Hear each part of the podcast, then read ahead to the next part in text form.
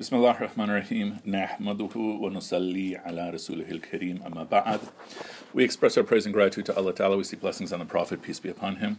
Continuing on to chapter uh, uh, chapter 1 of Kandhelwi's book, The Holy Quran, page 29.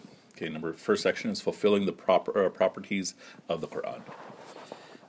Sayyidina Abdullah ibn Mas'ud said, If you seek knowledge, then ponder into the meaning of the Quran.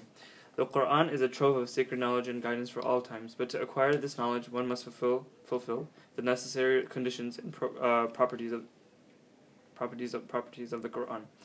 Unfortunately, we live in, the, in, an er, in an era where once a person learns a bit of the Arabic language and memorizes the translation of the Quran, he thinks he has the right to make his own opinions regarding the Quran. The Blessed Prophet ﷺ said, Whosoever explains the Quran from his own opinion is wrong even if he's doing right. Modernists uh, generally ignore the opinions and exegesis, uh, exegesis of the pious predecessors, as-Salaf salihun issuing fat- uh, fatwas that are based on their own whims. In our time, the modernist desires to embody all the greatest attributes in every field. If he can write simple Arabic, articulate himself in his native language, or deliver impromptu speeches, he sees himself the teacher of Junaid and Shibli in Tasawwuf, and also a mujtahid, mujtahid in fiqh, uh, Islamic jurisprudence. He introduces new ideas in the exegesis, of the Quran without concern for the opinion, opinions of the pious, pious predecessors, or that his opinions contradict the hadith of the Blessed Prophet. So this this point is also very straightforward. And I mean, the basic rule of thumb uh, in terms of human behavior is that when you get a little bit of knowledge, that's when you get dangerous, or you might have just enough knowledge to become dangerous. It was the same issue when I worked in IT, that there were some people who knew a little bit more in terms of computer operating systems and such, and they'll just make all kinds of changes and cause a big mess. Mm-hmm. And such is also the case with knowledge of Deen. And so there is a whole uh, uh, training process. Cool. Okay, continue.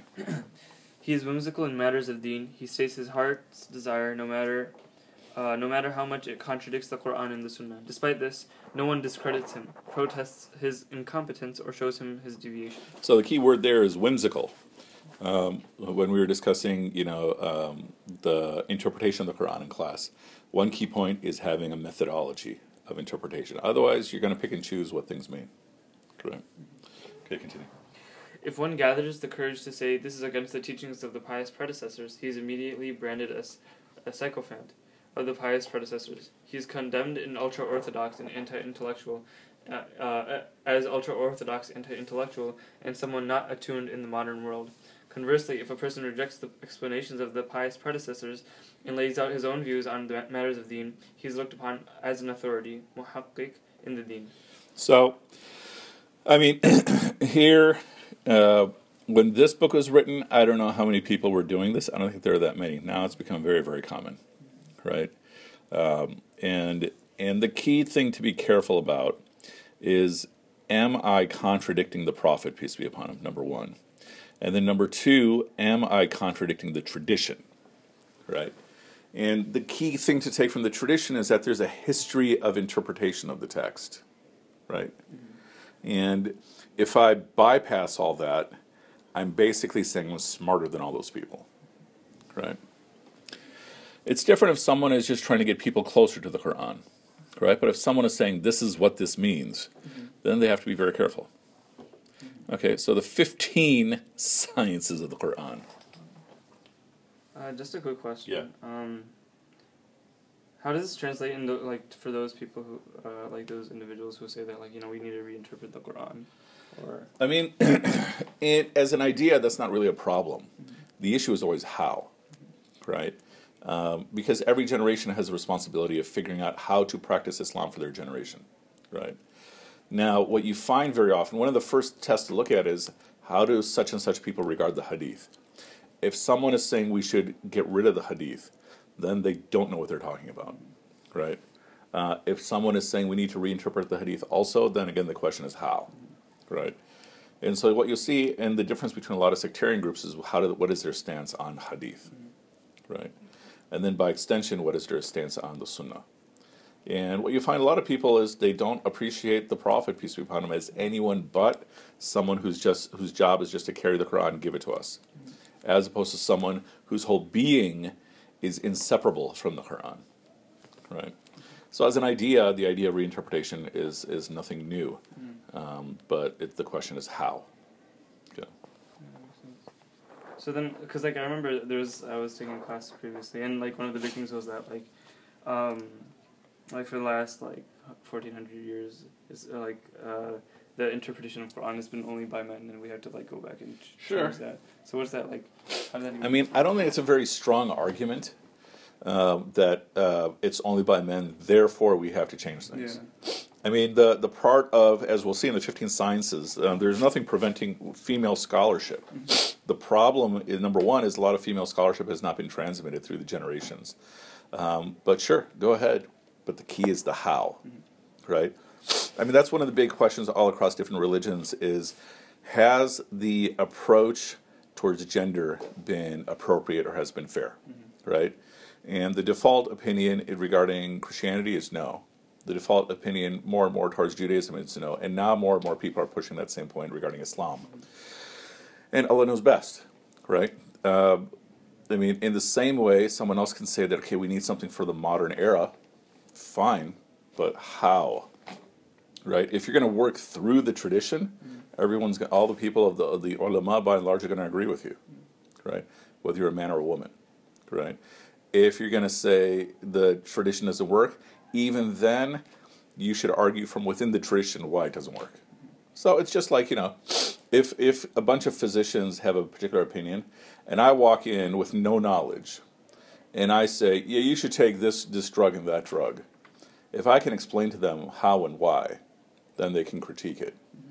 But if I'm just saying, no, I have this insight, um, then that's a problem, right? And that's how it is with this, right? I mean, you got to show someone that you know what you're talking about Yeah. and and and and if people figure out pretty quickly that you don't know what you're talking, uh, you don't know what you're talking about, they're gonna write you off, no matter how smart you are, how popular you are. Yeah. So that's the basic point. So I don't have an issue with you know people arguing that there's patriarchy in our the history of our tradition, if they can go from within the tradition and then and then give analysis, interpretation, etc. That they would argue is is more sound in terms of how they're approaching gender. Yeah. Um, you just got to do it from within the tradition. Okay. So, Yeah. uh, so then, how does that? You, you probably know, like, for how does that work with like Amina Wadud and stuff like that? So I mean, we could we could at some point even go through Amina Wadud's book. It's it's here somewhere. Uh, uh, no. women in the Quran, right? Yeah, Quran of Women. She has another book inside the Gender Jihad. It's probably over on that uh, shelf.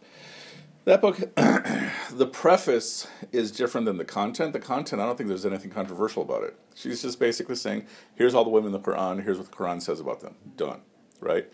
The preface is where she says, you know, the history of the interpretation of the Quran is more, is patriarchal, but she doesn't give any evidence. So, you know, what am I just supposed to agree with that automatically? Right? Like, it would be like someone else saying the history of the interpretation of the Quran is all written by Arabs. Um, okay, show me proof.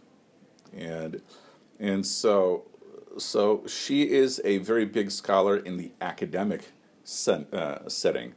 Uh, I'm, I don't have enough knowledge to critique her actual knowledge in terms of the tradition, right? And and so again, if someone is coming up and arguing that we need a different interpretation, then show your arguments. Some of the arguments that she shared, I don't find to be very profound.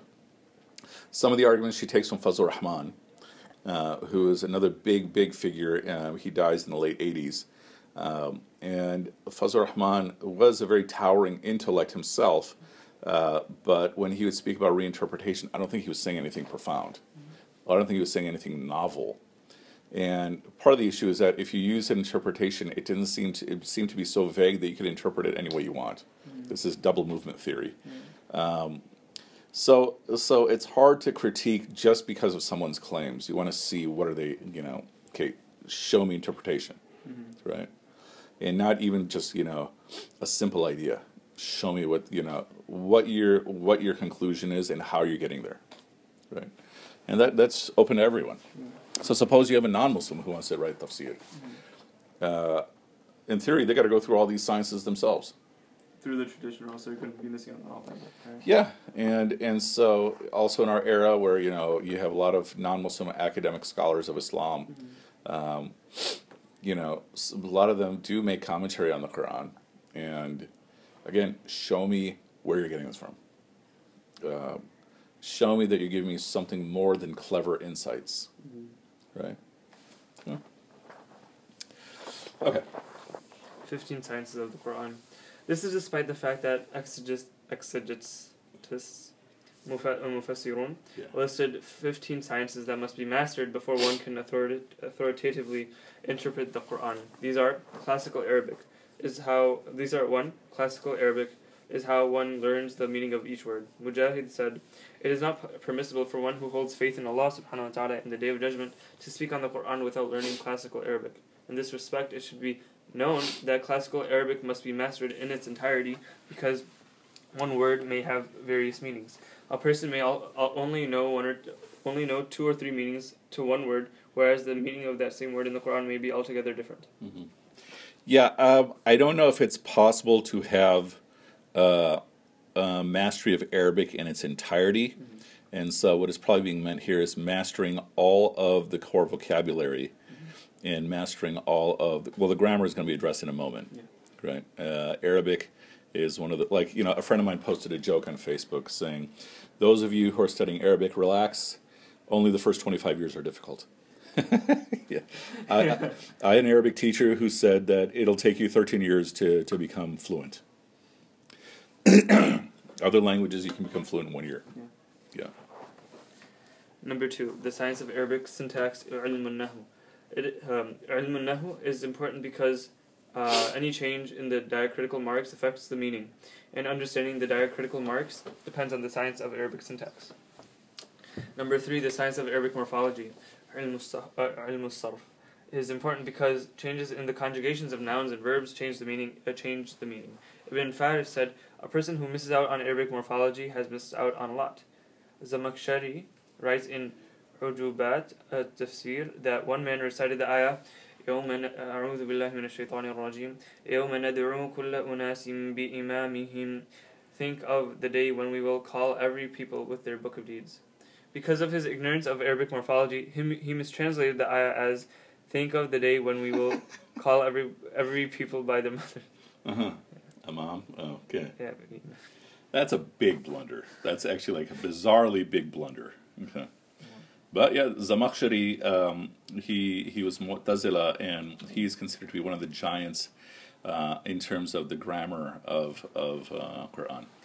So uh, those Mu'tazila were very good for, for grammar. That was the core of what they needed. so Yeah. he made that mistake. or- So he's Zamakhshari is saying he's pointing out someone else making this Oh, okay, mistake. okay, yeah. okay. He thought the word imam, which is singular, was the plural of um, uh, mother. Had he known morphology, he would know that uh, know that imam is not the pl- plural of um. The science of Arabic etymology, ilm al-ishtiqaq, should be learned because mean because sometimes one word derives from two root words. The meaning of each root word being different, this ex- this science explains the reciprocal relation for and radical composition between the root and derived word. For example, uh, mash derives Masah. oh masah masah derives from the root word masah, which means to feel and to touch something with a wet hand, but also derives from the wor- root word masiha, which means to measure. Mhm. Number five, Arabic sema- semantics, ilmul ma'ani, is the science which teaches about phrase construction and its implications on meaning.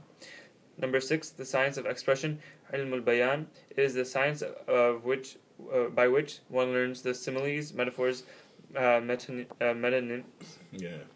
uh, evident zuhur, and hidden meanings, khafi, uh, khafi, of the Arabic language. Number seven, the science of rhetoric, ilmul badi, is the science which uh, through which one learns to interpret science uh, sentences, which rever- uh, reveal the beauty and eloquence of the spoken and written word. The above mentioned three sciences are categorized as the science of eloquence, ilmul balagha. It is one of the most indispensable tools for the exeget, exeget because he is able to reveal the miraculous nature of the Quran through these three sciences. Number eight, the science of Arabic pronunciation, ilm al-qira'ah. Uh, as important because one reading qira'ah of the Quran may differ in meaning from another, and one learns to favor one reading over another based on the difference of a difference in the meanings. Number nine, the science of Islamic doctrine, ilm al-aqaid is important because we cannot attribute the literal meaning of certain ayahs to Allah subhanahu wa ta'ala. In this case, one will be required to interpret the ayah as in the ayah Allah subhanahu wa ta'ala's hand is over their hand. Mm-hmm. Number 10, the uh, principles of Islamic jurisprudence, usul al-fiqh, are important so one understands the methodology of legal de- derivation and uh, derivation and interpretation.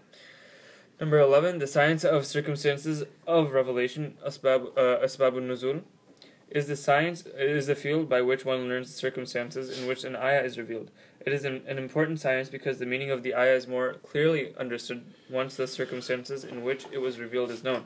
Sometimes the meaning of an ayah is wholly dependent on its historical background.